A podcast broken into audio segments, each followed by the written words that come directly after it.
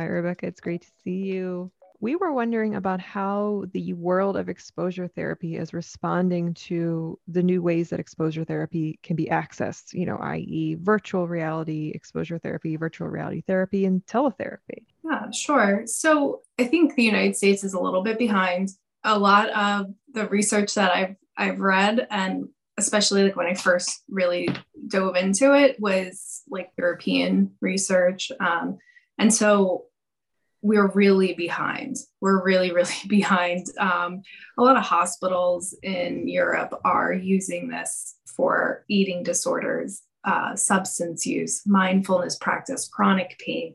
It, and it's so accessible that it really could be used and and by practitioners whether it be mental health um, uh, medical need anything it really has such a variety of application but i would say once a lot of the practitioners see it they're the, we're on board um, there's a vr uh, therapist in new york um, his name is Dr. Gur. He's awesome. Um, he was doing exposure therapy in like the 60s, um, you know, on the streets of like New York, where his practice was. And he's got this really like cool story.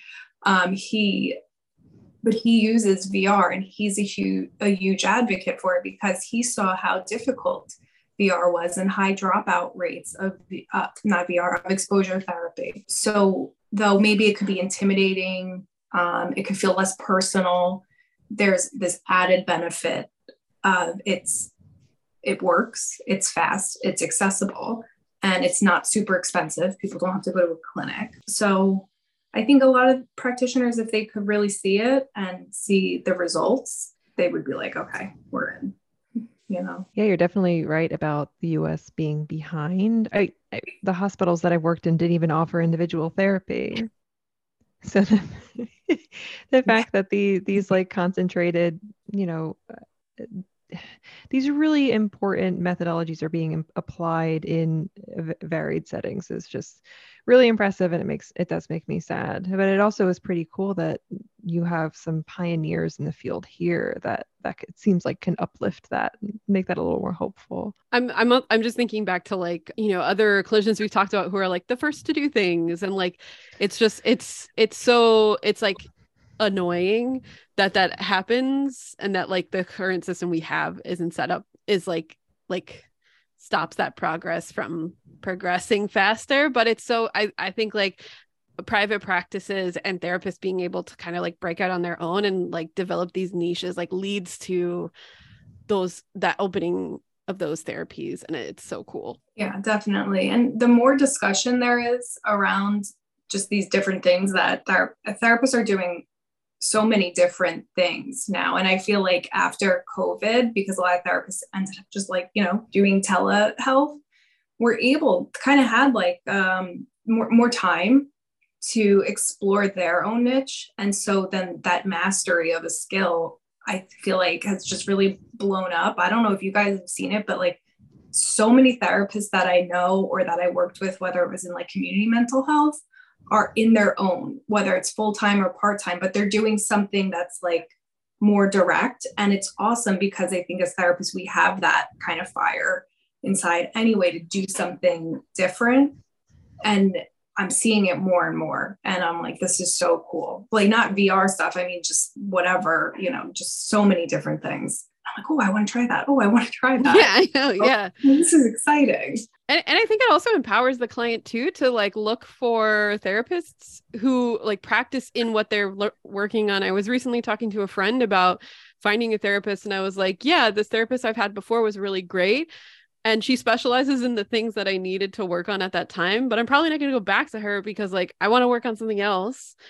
Mm-hmm. And, and it just like gives me that that power to choose and I mean, a lot of it is also privilege because I'm able to like navigate the private, like to find that therapist. And I think that we're on the same, we're on like the right track in in in empowering more people to be able to access the therapy that they need. Yeah, that so I think that also that privilege to be able to navigate the mental health system that's big because yeah when we know what resources are there it's exciting and it's supportive but when we if we don't know that it can feel very isolating and kind of like doomy of oh i'll never be able to overcome this which with mm. ocd that's mm. still which to me is just wild that so many people have ocd and it is still such a under under discussed and under treated i think a lot of therapists are afraid of it i was but i had it so I get a pass because I was like, this is horrible. I'm never going to deal with it. But yeah, so there are things, it's like, if the more we talk about it, the more people will know it's available and the more people will come and heal and have a life that they want instead of crippling anxiety all the time. Rebecca, can you talk a little bit about um, the experience of having clients with OCD and treating it? Absolutely. I love working with OCD clients there's definitely there's definitely something endearing about OCD in itself when somebody can say what is hidden in their brain and then be like, isn't that wild and so irrational? And I know it is, but it doesn't matter what my rational brain says, I still feel it. And it's working with OCD is is very, very rewarding because once it's like starting the work is can be a little grueling. It's hard. We don't see a lot of progress in those first few weeks, but then once it's almost like once it catches, it's off to the races. So I really I feel like a lot of the clients that I work with when by the time they come to therapy, unfortunately, they have had a life with OCD for a long, long time. And with not a lot of success, whether it be in treatment, um, self-help, and that that's sad. But they're motivated. They're like ready to to change. So i also see a lot of of that fire. They're like yep let's go. Whatever it takes we're doing it.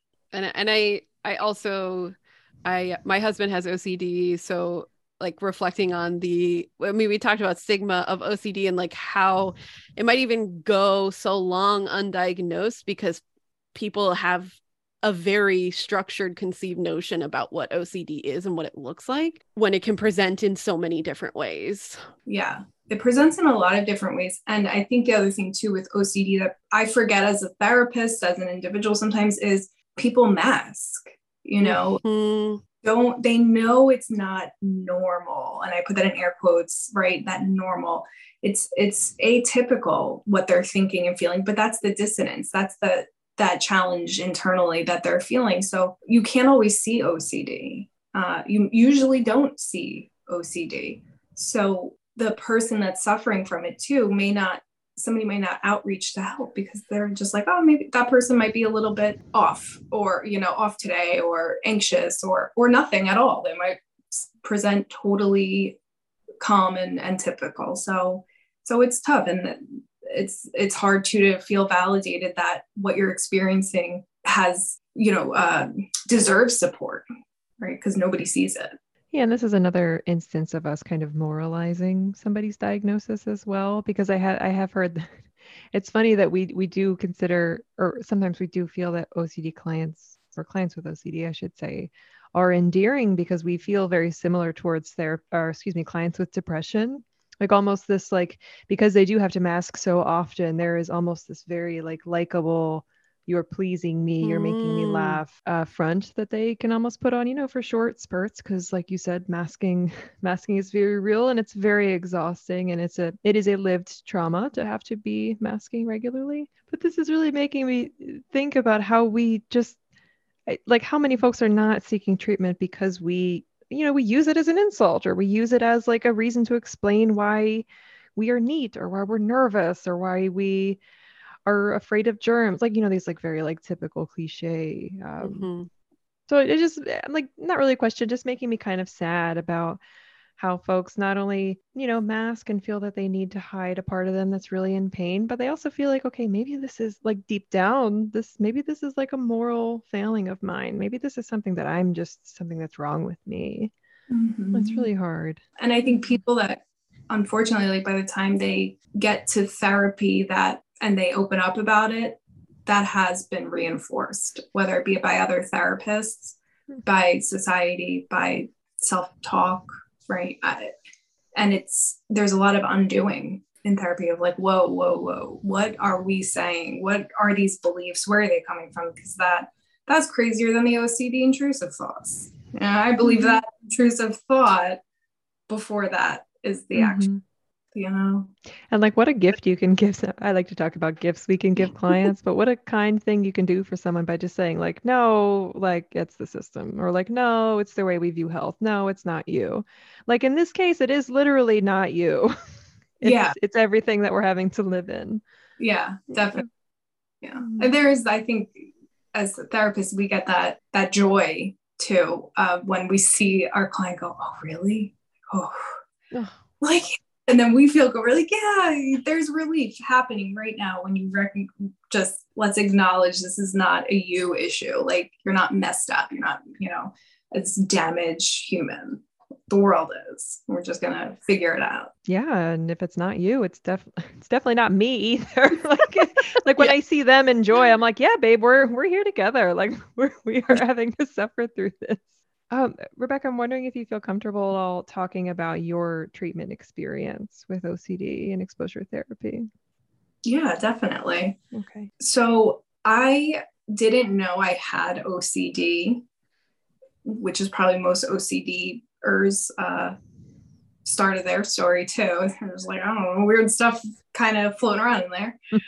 um, but I had OCD, and my first memory that I can recall of what I now know as an intrusive thought and an obsessive thought was in first grade. So it was my brain. It's definitely a brain thing. And it stuck. It stuck for forever. Um, and I think I was, I went into therapy for anxiety and I had some really weird and wild therapy experiences that I was like, well, this cannot be the mental health system. This is crazy. But it wasn't until I was probably, I mean, around 16 to 18, I was realizing like, okay, this might be like a OCD type of thing. This is like an anxiety thing. I was gaining more understanding, but it really wasn't until I was studying in college, uh, studying psychology, and was like, whoa, this is this is OCD that doesn't look at all like that what presents, right? Of like, I'm not a super organized, cleanly person um, at all. Um, I, I definitely don't have that that qualifier, but a lot of the obsessive, ruminating, um, structured types and styles of thinking was just really, really disruptive. And so I had seen a therapist and a psychiatrist, and then the psychiatrist had officially diagnosed me with OCD and ADHD. And I was like, well, bingo. Oh, yeah. So it was, and she had, this is the OCD that kind of came out. I was like, what assessment tool did you use? Do you think that maybe we should revisit that because we want to make sure? And she was like, this seems like it, you know, it's, it's, it's kind of happening in real time. Wow. the approach that I took was a combination of therapy and medication it's not needed for everybody. Some people don't need therapy and some people don't need medication. Some people need both. Some people need for a long time, a little bit of time. So it is different for everybody and their need. I felt like I could be pretty sure I needed medication it, because at the time I was not going to do intense therapy. I just knew I was not there. I didn't have the time, the money, the patience. So I went with medication. Um, and that was a game changer, big mm-hmm. time. And I was like, oh, this is what normal people feel like. This is so awesome. They're so lucky. Wow. But then therapy also, the VR was was just what kicked it off. But prior to that, I had some really bad therapy experiences and that were really invalidating and probably you know there was a sadness too when the meds worked and i was older, I was like, hmm. somebody just knew this when I was in fifth grade or first grade, or this somebody could have just been like, this little girl needs some some something. What what would have been different? And I had like a sadness, and I see it with my clients when they when they're on the other side, they look back and they say, I lived so long, like holding all this and I didn't have to. And it, it, it's like heartbreaking. There's a bittersweet piece to it, but but then it's good because now they can look ahead and say, I'm not going to carry that anymore. Thank you so much for sharing that. Yeah. Yeah, as you were saying, yes, thank you. I, I, like what a what a what yeah, a I'm like beautiful ending yeah, to that really story. beautiful. But I'm thinking about you know this this piece of you knowing that it had been happening happening since first grade and like you know letting listeners know and letting folks that are maybe thinking that some of this applies to them you were like like and confirm or deny. But like you know when you first when you were talking in the after we're sharing yeah i you know i realized it had been happening since this amount of time.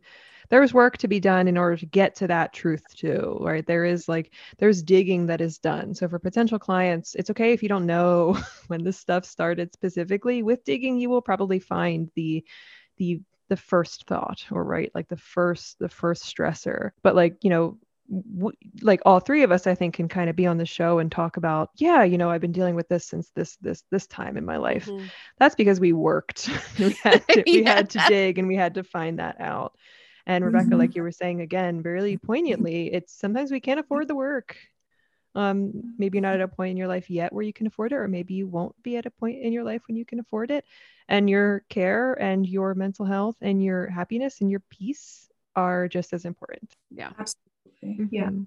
for sure. And you can start the process just by tuning in a little bit and giving that a little space or time. That and when ther- when I was just in therapy that was not working, I kept going just because I was like, I don't know what else to do because this is not work. This isn't working, but what I'm doing isn't either. I wrote, and it was actually when I was writing, and I wrote a lot, a lot, a lot. I would be like, whoa, that is that is a, a wild, you know, maybe recognition of some of these symptoms from way early on. And it was a lot of work. It was a long process.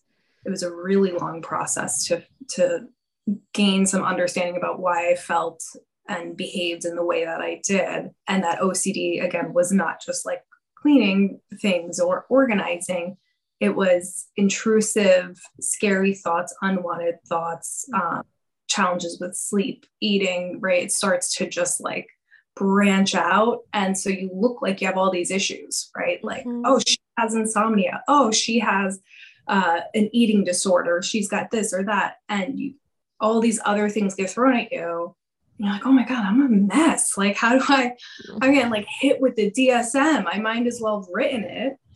And when you break down break it all the way down. It's like the stem is this ocd brain that is just making a mess. So it is it's a long process but it's it and it doesn't always have like a clear starting point or end point but mm, and i think it's so hard. I, I use this example with clients a lot of times like like don't be hard on yourself for not noticing this earlier.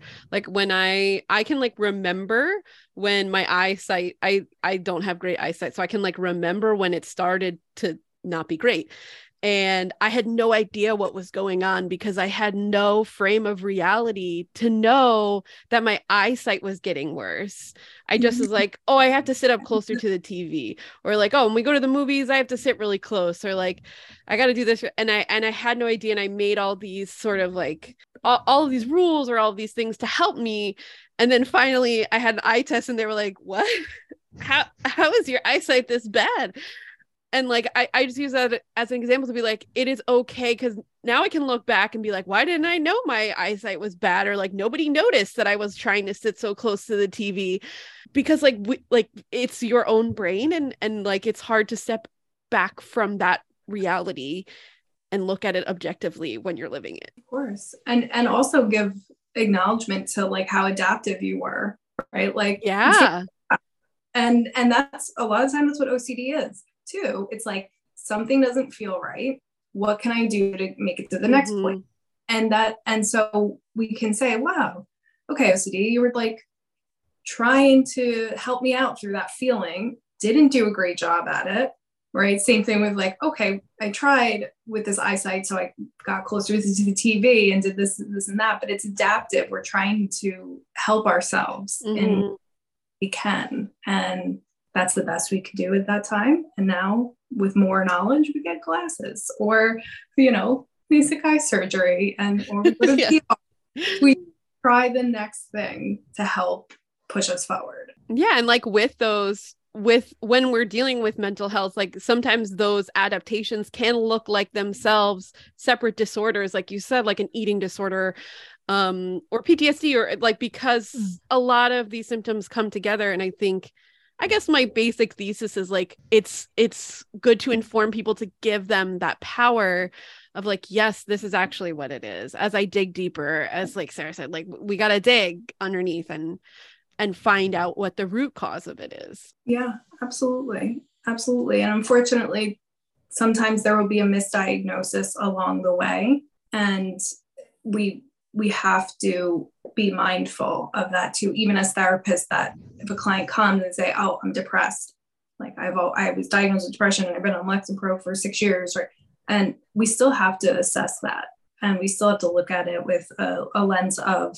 people change, diagnoses change, the DSM changes, environment, all those other factors. And also that somebody maybe only reported symptoms they could verbalize. And we have to make sure they have the language and the understanding and are informed so they can say, oh, maybe it's not depression. You know, I also have this going on or that. And so we also want to be there to uh, give them the the language and the knowledge to communicate what they're feeling so it doesn't just fall into a category of like okay major depression oh, she's anxious right it, a little more a little more to that than... yeah there's like a lot of like strata that uh, you know i'm climbing up yeah for sure rebecca do you have any inspirational on the spot do you have any anything you could say to folks that are either you know maybe listening to this episode and are like uh, oh maybe maybe this is something i don't need to ignore anymore or or are in the midst of their own treatment. Um, anything that you can say to them right now? So listen to your gut. You know, if you feel like something's off, then something's off. And that's okay to not know exactly what it is and to ask for somebody else to put some eyes on it. It's okay to be unsure or anxious about being anxious. Right. I have a lot of people say, like, I don't, I don't want you to think I'm a hypochondriac, but I looked at this up or I did this and I always say, no, you're you're learning who you are, you're learning yourself, and you're trying to gain information, you know. And so if anybody is is struggling and they're not sure how to communicate it or what to do, be be hopeful that some therapists out there will know what is going on or how to help. And if they don't know, they'll find a way to make it happen a, a good therapist will be able to say, I don't know how to do this, but we're going to find somebody who does. And, you know, it's never just, you know, a solo lone wolf thing. Every everybody deserves to have a, a, a support team in place. And and we're here, therapists are like, we love being the support team. We love it. It's what keeps us going. So use us, you know, and we're here. Um, and the other thing, too, I would say is there's no shame in saying what thoughts are actually happening in your head.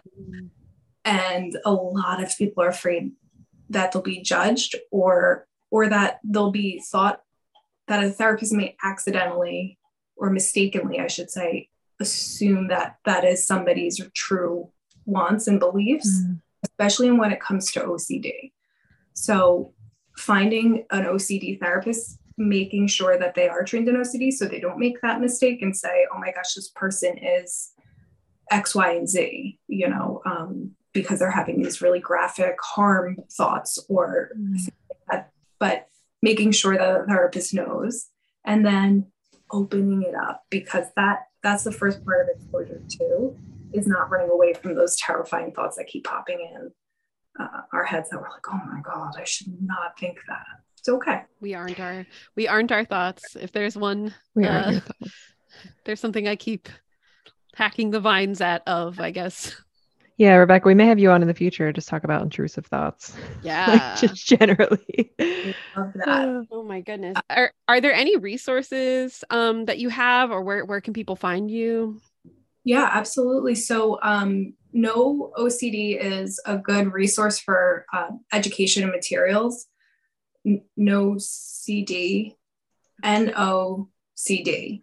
I think it's no, it's to say, say no OCD.org, something like that. Um, I should look it up really, quick, but it's that they always keep a lot of really good resources um, and little like self assessments too to figure out like well, what might I be going through and, and what kind of therapist to reach out to. So I like theirs. Um, the OCD Foundation of New Jersey is another good one. They do groups, they do um, community events and things like that. Yeah, I would say those are the two resources that I really, really like. I also I I have a free workbook I give to anybody that wants it. Um, but it, it goes to all of my clients and it's a quick exposure therapy. Um, this is not tailored specifically to OCD, so I wouldn't necessarily think that wouldn't want somebody to think that this would be the book for them. But um, this is a good book for clinicians to look at if they're thinking about getting into exposure therapy um, or VR. So um, I, it's a PDF and I can email it to anybody if anybody wants it. Totally uh, it's my go-to. And yeah. Oh, and my website is mindbydesignllc.com. And my blog talks a lot about OCD, the uh, neurobiology of OCD, uh, VR, all that fun stuff that I like to talk about, but not a lot of people like to hear about. I really appreciate the name of your practice. Just like kind of saying like like this is my we're just working on like you know just like rearranging parts of the mind like it's not it's not like a moral failing that you have um, oh, yeah. i really really appreciate Absolutely. that i love that thank yeah. you thank you yeah rebecca was such a pleasure to have yeah. you on we really appreciate you taking you. the time thank you so much for having me I, I hope i was able to answer your questions and not go off on a tangent too much i'm probably still oh, really my adhd but i had to tackle that ocd first You were fantastic. Thank you. You were. Yes, absolutely. And we love a rant.